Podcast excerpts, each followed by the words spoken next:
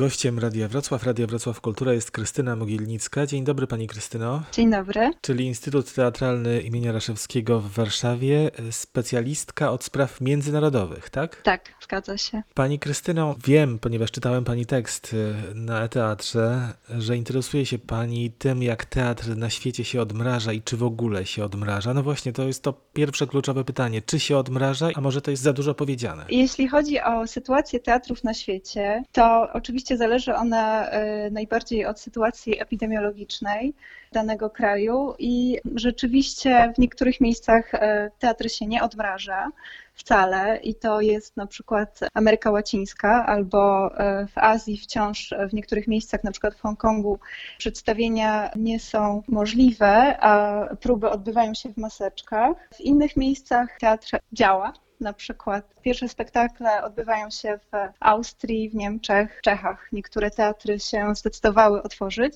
Największa dyskusja toczy się wśród producentów i dyrektorów teatrów wokół pieniędzy i wokół finansowania, ponieważ w takim reżimie sanitarnym większość teatrów jest po prostu nierentowna, po prostu nie opłaca im się grać. Niektóre zdecydowały się, że otworzą się dopiero w kolejnym sezonie. Też wielkie plenerowe festiwale zostały odwołane, na przykład przykład e, festiwal Nowego Cyrku Letni Letna w Pradze. Dyrektor tego festiwalu odwołał go e, nie tylko z powodów e, tego reżimu sanitarnego i tego, że, że jest to festiwal międzynarodowy, więc zespoły po prostu nie są w stanie dojechać ale zdecydował, że e, nie jest w stanie zapewnić e, dobrej atmosfery publiczności. Nie jest w stanie zapewnić takiej atmosfery letnich, e, letnich wakacji i, i cyrku na świeżym powietrzu, więc zdecydował, że w tym roku festiwal się nie odbędzie i, i przesunie jego program na kolejny rok. Mhm. Zwróciła Pani uwagę na te dwa ważne aspekty,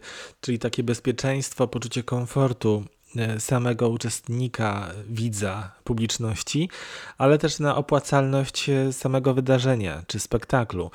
Wiadomo, także z tego pani tekstu wynika, a także z tej naszej kwerendy takiej lokalnej, czyli polskiej, że dyrektorzy myślą o tej najbliższej przyszłości swoich teatrów jako o przyszłości takiego teatru, nazwijmy go kameralnym, no i do kameralnej widowni, czyli mało obsadowe spektakle grane do mało, do niewielu widzów. Tak, rzeczywiście, nawet e, w jednym z artykułów o otwarciu teatru w Austrii, pierwszym, e, pierwszym występie, większość osób mówi, że przypomina to instalację artystyczną, to znaczy nie dość, że jest ta atmosfera bardzo dziwna, to, to te różne obostrzenia sanitarne na przykład sprawiły, że publiczność zamiast e, poczęstować się lampką wina we foyer, e, wychodziła przed teatr i tam po prostu e, mogła coś sobie zakupić na zewnątrz, więc ta atmosfera uczestnictwa jest zupełnie inna, ale też performer, który występował, powiedział, że zgodził się występować za mniejszą garzę, także aby występować,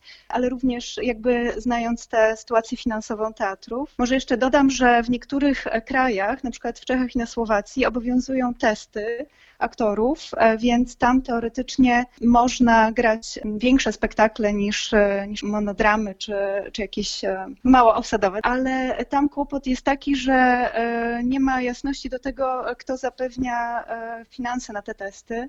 Na Słowacji taki test aktora ważny jest tylko 4 dni, więc tutaj też dyrektorzy teatrów liczą, czy, czy wtedy więcej spektakli grać, jak, jak w ogóle pracować z widownią. Też dyskutowane jest nie tylko otwieranie, czy ten harmonogram otwierania, ale także harmonogram e, na przyszłość, to znaczy do kiedy ten reżim sanitarny zostanie utrzymany. Zwłaszcza dyrektorzy wielkich teatrów, na przykład Teatru Narodowego w Pradze, zastanawiają się, czy w ogóle mogą ruszać przed sprzedażą biletów e, na e, kolejny sezon, bo nie wiadomo, ile właściwie można ich sprzedać. Te straty e, rzeczywiście e, nie dotyczą tylko e, tego momentu, w którym jesteśmy teraz, ale też przyszłości. Mówi się oczywiście o powrocie epidemii czy o ponownym zamknięciu, więc ta sytuacja rzeczywiście jest taka dynamiczna. To ciekawe, co pani powiedziała o tych testach na Słowacji, które ważne są tylko cztery dni. Rzecz no, dość taka trudna zwłaszcza w przypadku tych wielkich scen, to jest prawda, rzeczywiście mogą zarobić więcej, ale jednak no, to cztery dni testować. Cztery dni na Słowacji, 14 dni w Czechach, natomiast to, to też jest przedmiot dyskusji, to znaczy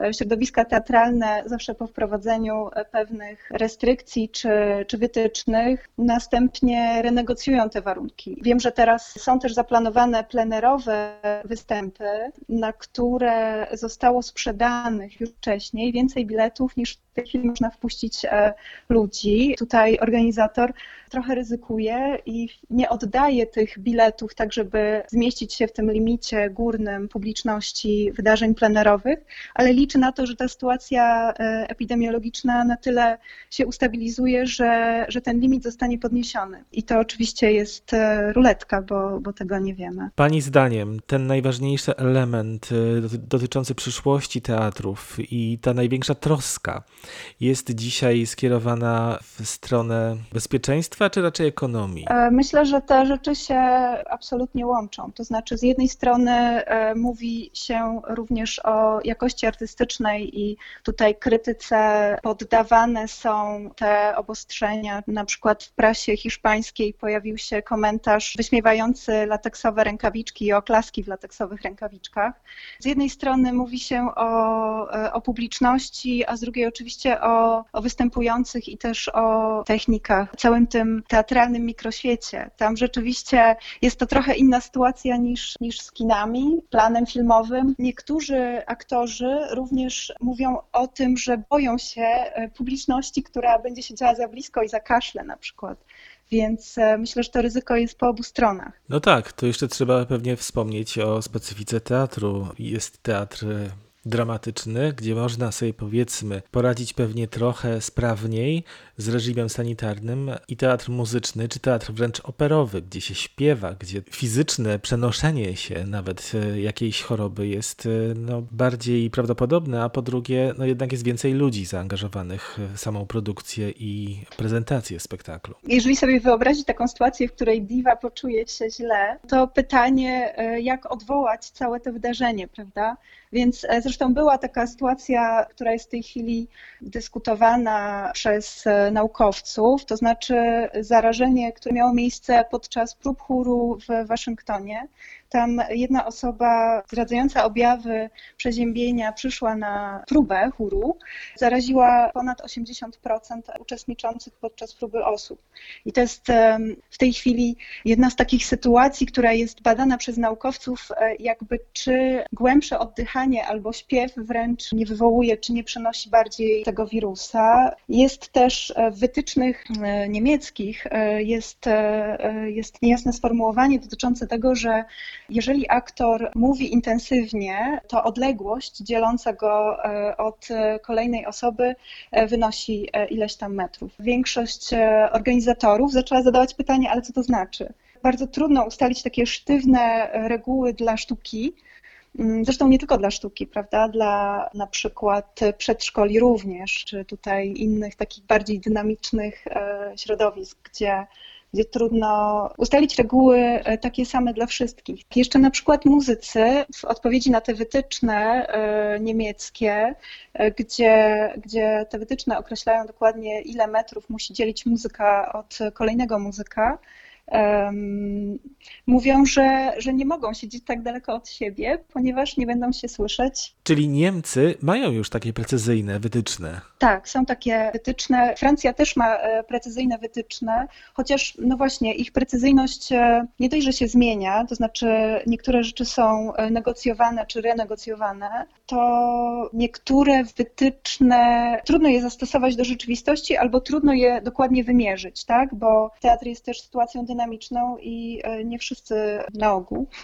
i nie wszyscy aktorzy stoją, jakby oni przemieszczając się, no trudno jest wymierzyć te, te dystanse, prawda? I to też e, najczęściej zaburza obraz spektaklu. W niektórych sytuacjach jest niemożliwy i te wytyczne, niektóre, bo to w każdym kraju e, po prostu są one różne, niekiedy pozwalają na, na to, żeby aktorów pewne zachowania czy mm, odległości nie dotyczyły. Pani Krystyno, a czy dziś na świecie w ogóle mówi mówi się o tym, e, by jakoś przetrwało to istnienie sieciowe, online'owe teatru. Zakładają dyrektorzy, artyści współistnienie tego nurtu fizycznego teatru, no bo aktorzy też bardzo mocno zwracają na to uwagę, że za tym tęsknią, za fizycznym kontaktem z partnerem, czyli współistnienie tego fizycznego teatru z teatrem online. O tym się mówi bardzo dużo i to jest e, jedna z pozytywnych rzeczy, jakie wynikły z tej pandemii. Czytałam takie opinie o teatrze rosyjskim, o teatrze niemieckim i też takim międzynarodowym, że rzeczywiście na przykład program Schaubine jest e, szeroko oglądany na świecie przez osoby, które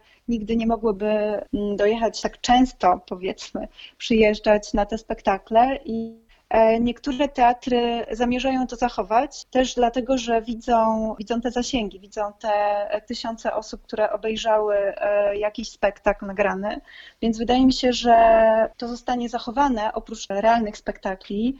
Mówi się też o, o platformach, e, które będą zbierać takie spektakle stricte teatralne. Niektóre sieci międzynarodowe e, już o tym myślą, na przykład e, taka sieć Pace V4, która dotyczy sceny performatywnej Europy Środkowej, również dlatego, że część rządów zaproponowała takie programy, które pozwalają twórcom na e, też tworzenie spektakli w sieci. Są takie plany artystów z Tajwanu, żeby wykorzystać w ogóle e, sieć czy internet jako przestrzeń site-specific, w której będą oni jakby tworzyć spektakle. Więc to jest, to jest jeszcze zupełnie inne, inne myślenie, trochę bardziej technologiczne czy, czy w stronę nowych mediów. Natomiast e, wydaje mi się, że teatry będą zapewne inwestować w sprzęt czy w ogóle w technikę e, nagrywania spektakli, też ze względu na to, żeby dotrzeć do jak największej ilości odbiorców również poza swoim krajem. To jest ważna puenta tej naszej dzisiejszej rozmowy. Bardzo możliwe, że rodzi nam się kolejny, albo już się urodził kolejny zawód teatralny, czyli realizator prezentacji wideo, spektakli teatralnych właśnie. Bardzo Pani dziękuję za tę rozmowę, za to, że mogliśmy skorzystać z Pani rozległej wiedzy na ten temat. No i do zobaczenia. Do zobaczenia, dziękuję.